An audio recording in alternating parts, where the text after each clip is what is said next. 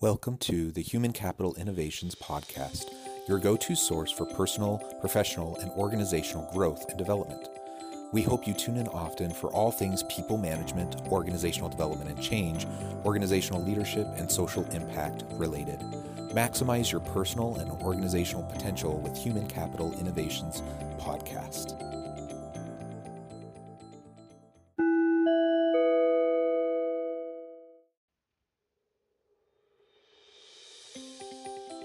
Welcome to the Human Capital Innovations Podcast.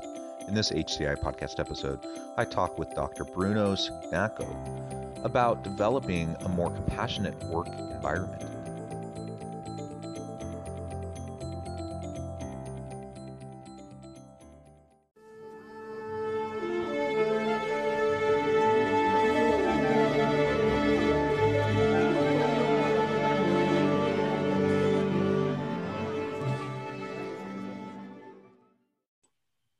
Dr. Bruno Cignacco, welcome to the Human Capital Innovations Podcast.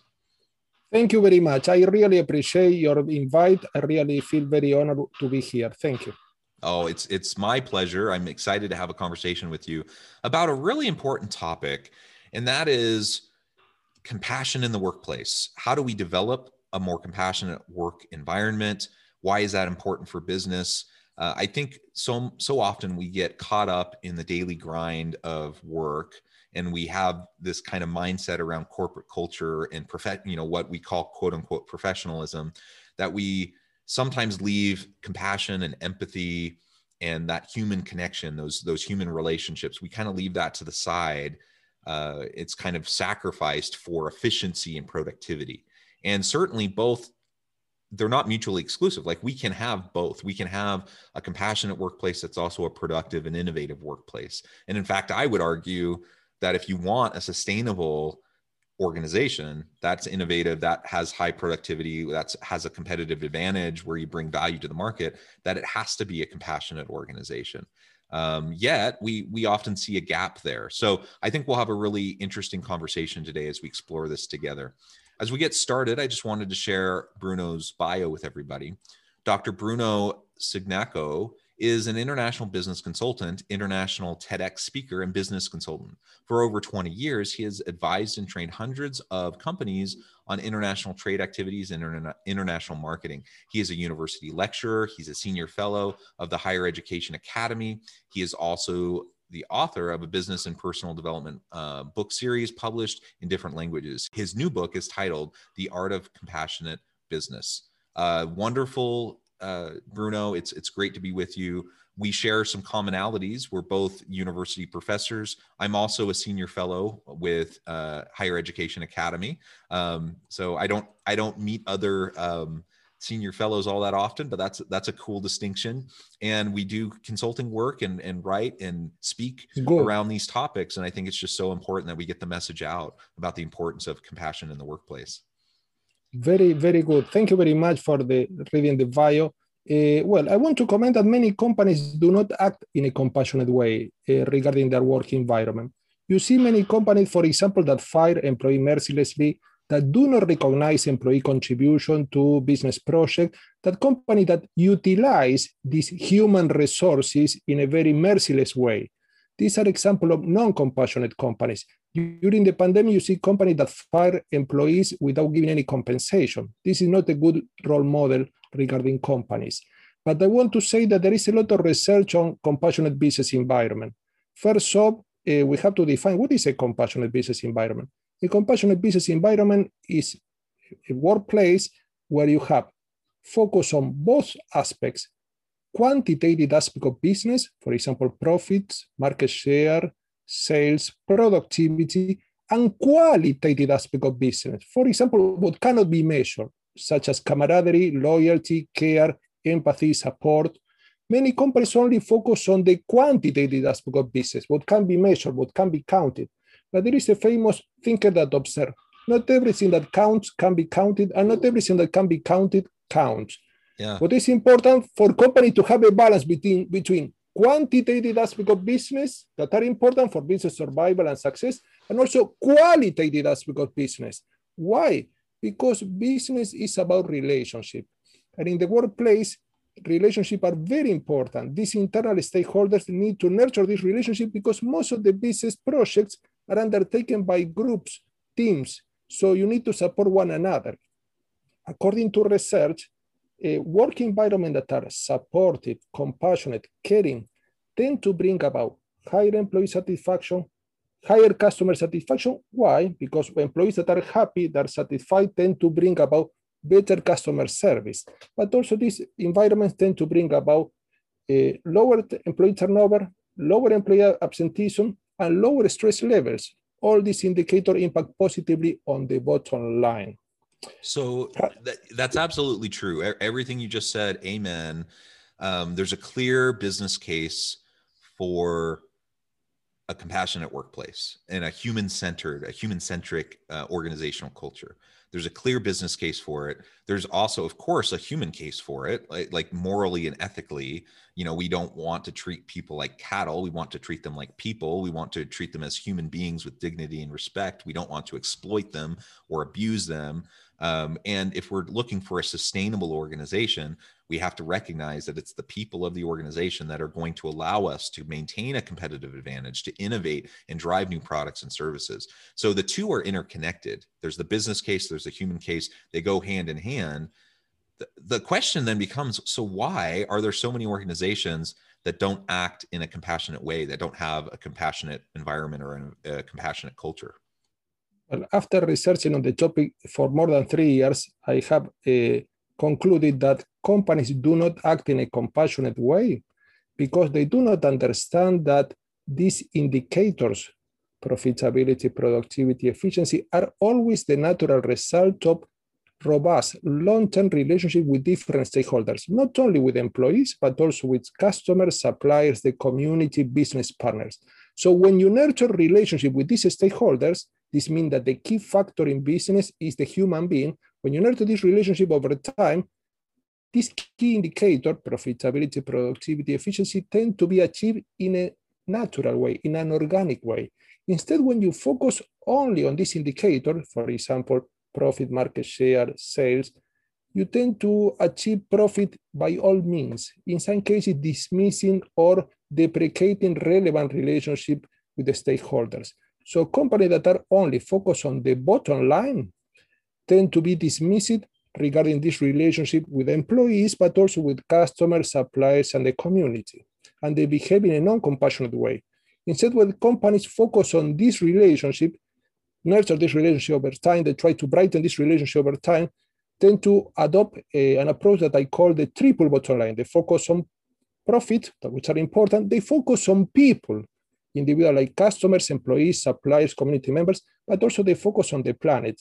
So this means that this company bring about positive economic impact. This means economic result like profits, but also they bring about positive social impact and positive environmental impact.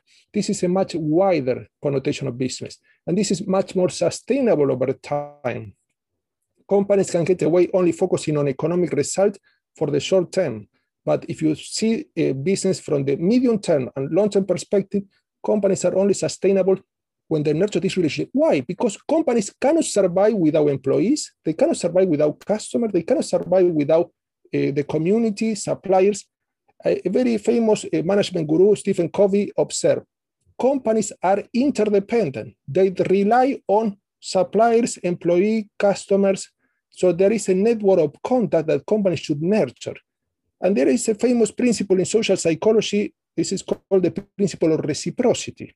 So when you treat employees in a kind, respectful, and caring way, these employees tend to reciprocate. They tend to support the company when the company is in need, when the company needs these employees to go the extra mile. Instead, when employees are treated in a disrespectful way, they, they're not taken into account, uh, their contribution is not taken into account they're not allowed to give their opinion. They're not supported in challenging times. These employees will tend to act in similar way. They tend to withdraw. They tend to only work by the book.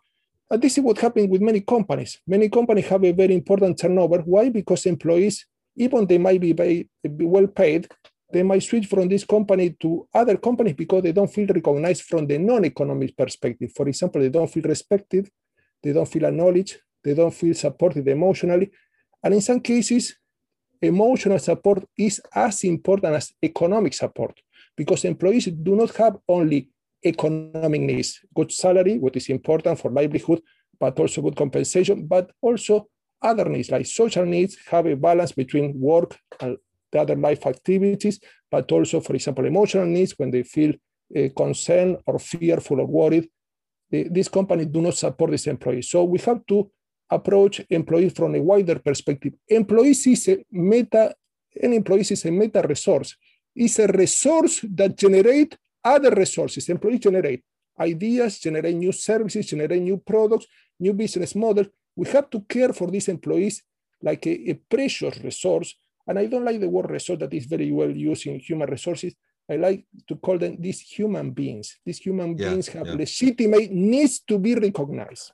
Absolutely. And I love your focus on a, on a people centric uh, organization, but that extends beyond the employees within the organization. That extends to the broader community and society, customers, uh, of course, but also just society as a whole. So if we if we are um, valuing our people and our our spot within a broader system, we recognize the environmental outcomes and, and outputs of what we do and the impacts that we make. We, we recognize the social impacts, the economic impacts. All of these go into what the focus of our organization is. And it changes our, our strategies and our thinking around how to be a more sustainable business because it's not just about how can I continue endlessly increasing profit. It's about, you know, uh, considering the implications of our business strategy on the external environment, the business environment, the the social fabric of the community, and the environmental um, you know health of of the world around us. And all of those elements are so important. It's it's why the movement towards triple bottom line is is gained so much momentum is because more and more people are recognizing that importance. And i think there are some some companies that are really embracing it other companies that are really slow to adopt and adapt and I, I, think it's to their detriment because particularly younger employees uh, younger millennials gen z employees they want to work for socially and environmentally responsible organizations that are going to treat them well with dignity and respect but also their customers. They're not going to exploit their their employees. They're not going to exploit the customers. They're not going to exploit the environment. They're going to take their role seriously within the broader community. I think that's so very important. So if we if we think about all these different elements, and again, we we clearly the case, the business case, the human case for compassion in the workplace is crystal clear. I'm not sure how anyone could argue with it. Um, yet many organizations still don't do it. So the question then becomes, well, how? How do we? If, anyone's listening to this and you think, you know, my organization, I'd love for it to be this way, but it's it's just not yet. So, how do we start to make the steps towards a more compassionate workplace? Very interesting question. Well, there is a very simple, actionable tip that is be more generous with others. I devoted a whole chapter on generosity and business. There is a lot of research on generosity and business. So, this means that when you are generous to others, you tend to focus on them. You're not self centered. You focus on others. You try to add value to others. What do I mean by generosity? Because many will think that it's only being generous from the economic perspective. In the workplace, you can be generous in different ways. You can offer others tangible things, for example, a boss giving a pay rise to an employee. This is an economic compensation. This boss is generous from the economic perspective. But there are other aspects of generosity that could be even more important. For example, giving intangible things. For example, if the employees is concerned because they have, for example, children at home, they have to work from home, they have some challenging times with the family, well, this boss can give an ear. They can listen to employees' concerns, but this boss can also give some support, some advice. This boss can give training to this employee. This uh, uh, boss can give also some uh, contacts for employee to get, uh, for example, in contact with other people. So this means that you can give tangible things and intangible things.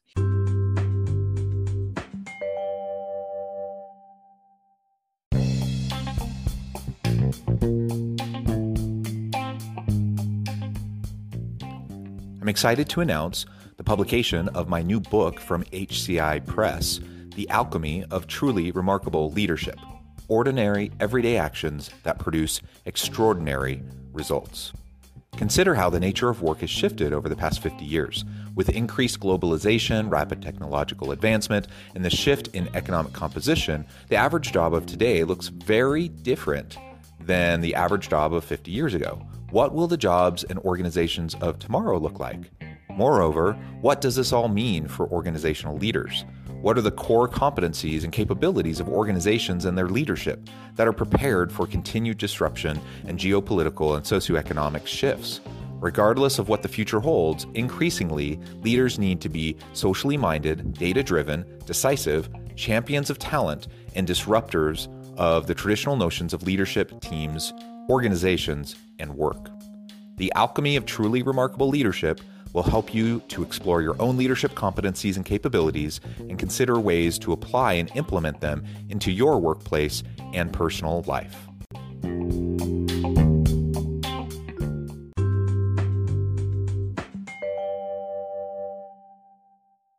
And generosity, according to research, bring about stronger relationship, much more trust and cooperation bonds.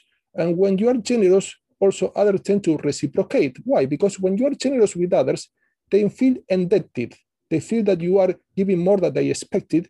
Yeah, and also this in marketing is called positive disconfirmation. You surprises these people in a positive way, and they tend to give back. In some cases, they give back in a direct way. In other cases, they give back in an indirect way. For example, employees feel appreciated, supported, and also they feel uh, cared by this organization, they tend to go the extra mile.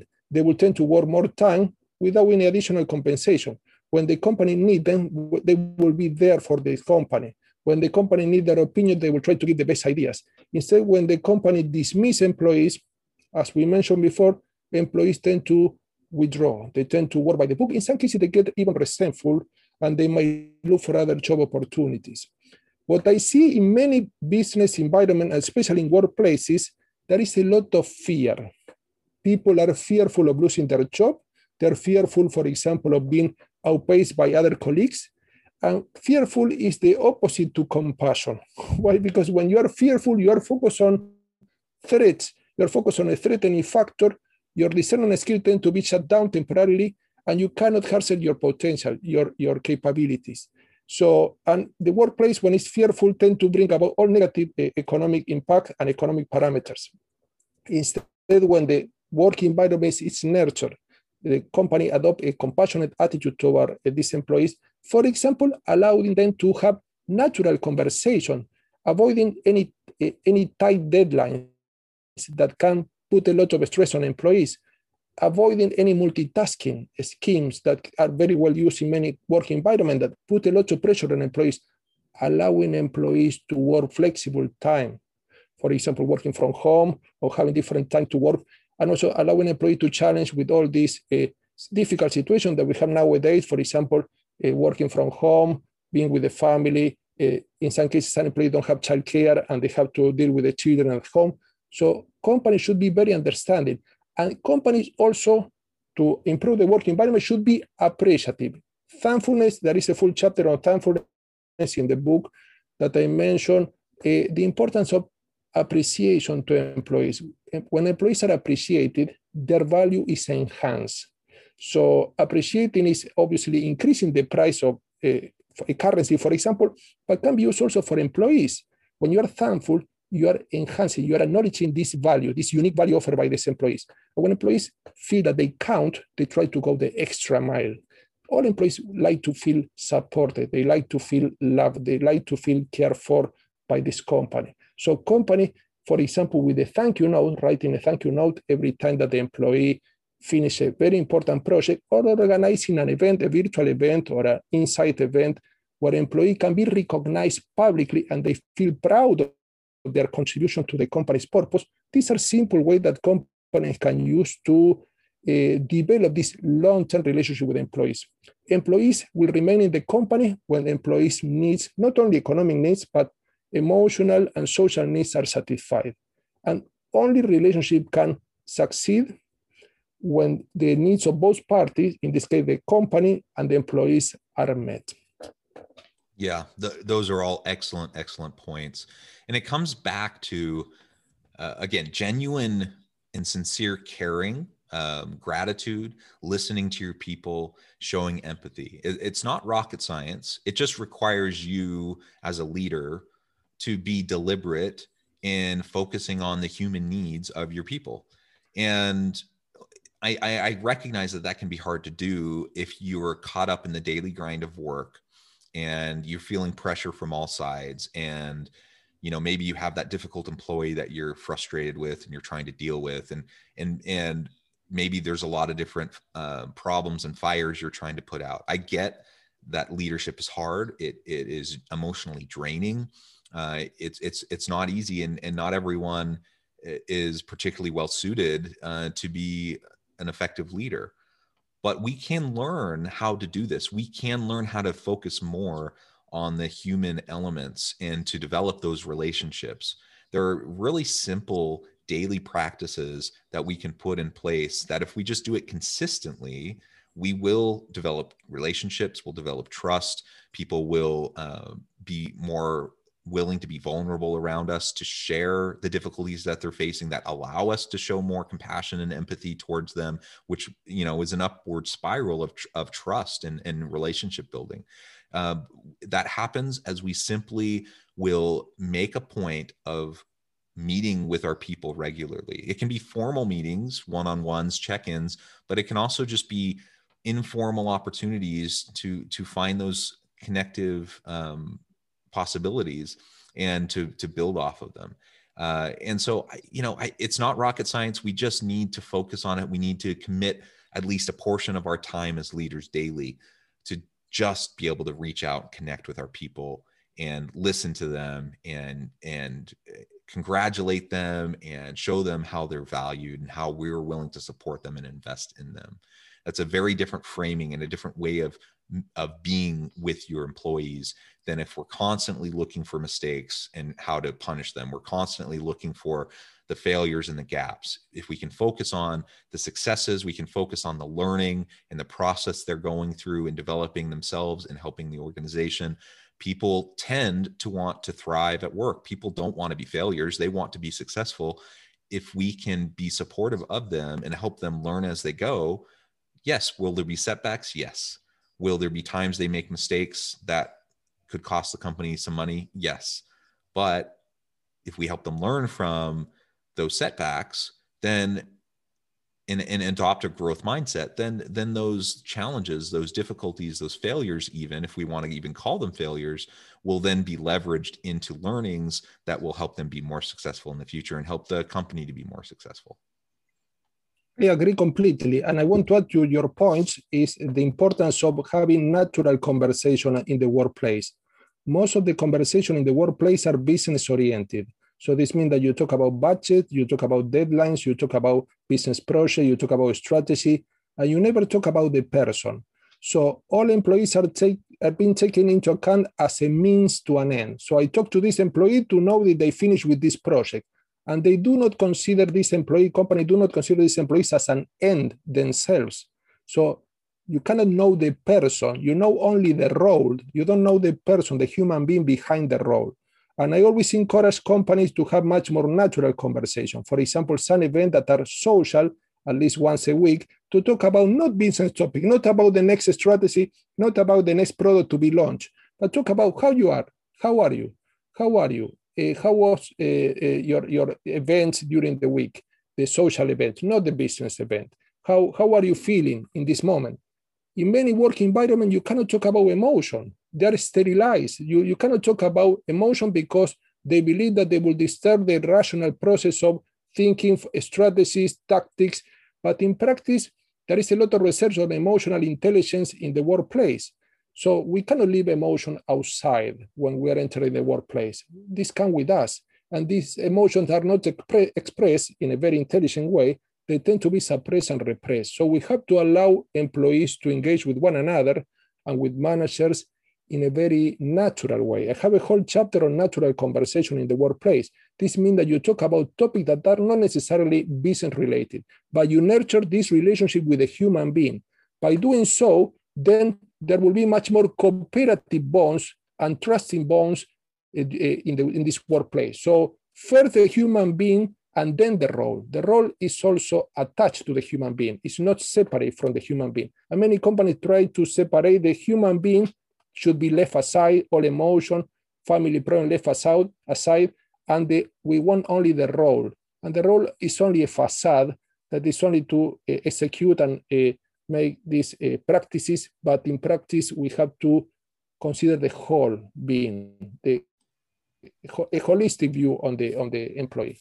Absolutely, absolutely. Well, Bruno, it has been a real pleasure talking with you today. The time has flown by, um, but I, you know, I want to be respectful of your time. Uh, I would love to have you back uh, to continue the conversation because what we're discussing is so vital and so important to organizations. But for today, uh, before we close, I want to give you a chance to share with listeners how they can get connected with you, how where they can find your book, how they can find out more about the work that you're doing, and then give us the final word on the topic for today.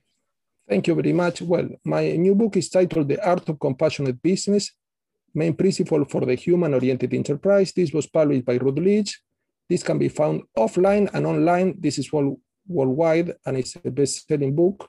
Uh, they can find me also on LinkedIn. I have uh, around 20,000 followers. They can find my, my post, but also they can find me in my website. Uh, you can check on www.brunocignacco.com or www.humanorientedenterprise.com.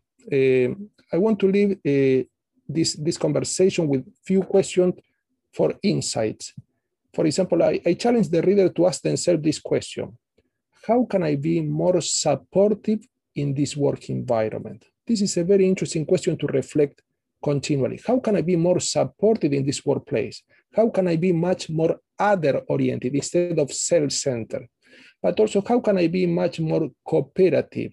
How can I be much more thankful with other colleagues? So, this is important because cooperation brings about trust. When you are cooperative, you tend to strengthen these bonds. Instead, when you are competitive, competition in the workplace tend to drive a, a, a very important uh, principle that is a fear-based principle. People, when they are competitive, they try to outpace one another. They tend to beat one another. So how can I be more cooperative? How can I be more thankful? And how can I be more supportive and grateful in the workplace? I love it. I, I think if we can ask ourselves that question each and every day, uh, that'll do wonders for our focus and our attentiveness to the the humans that are around us, and be perhaps a little bit more generous with those uh, around us you know when things are hard and, and maybe someone says something dumb or they do something um, you know i can be a little bit more generous in my interpretation of that and recognize that most people aren't trying to hurt me or harm me um, but we're all living messy lives uh, that are imperfect and we most people are doing the best they can and if we can just all be there for each other and supportive and understanding and more generous and forgiving uh, it, that can really go a long way well, Bruno, it has been a real pleasure talking with you. I encourage listeners to reach out to get connected with Bruno, check out his book, check out more about what he can do to help you in your organization. And I, as always, I hope everyone can stay healthy and safe, that you can find meaning and purpose at work each and every day. And I hope you all have a great week.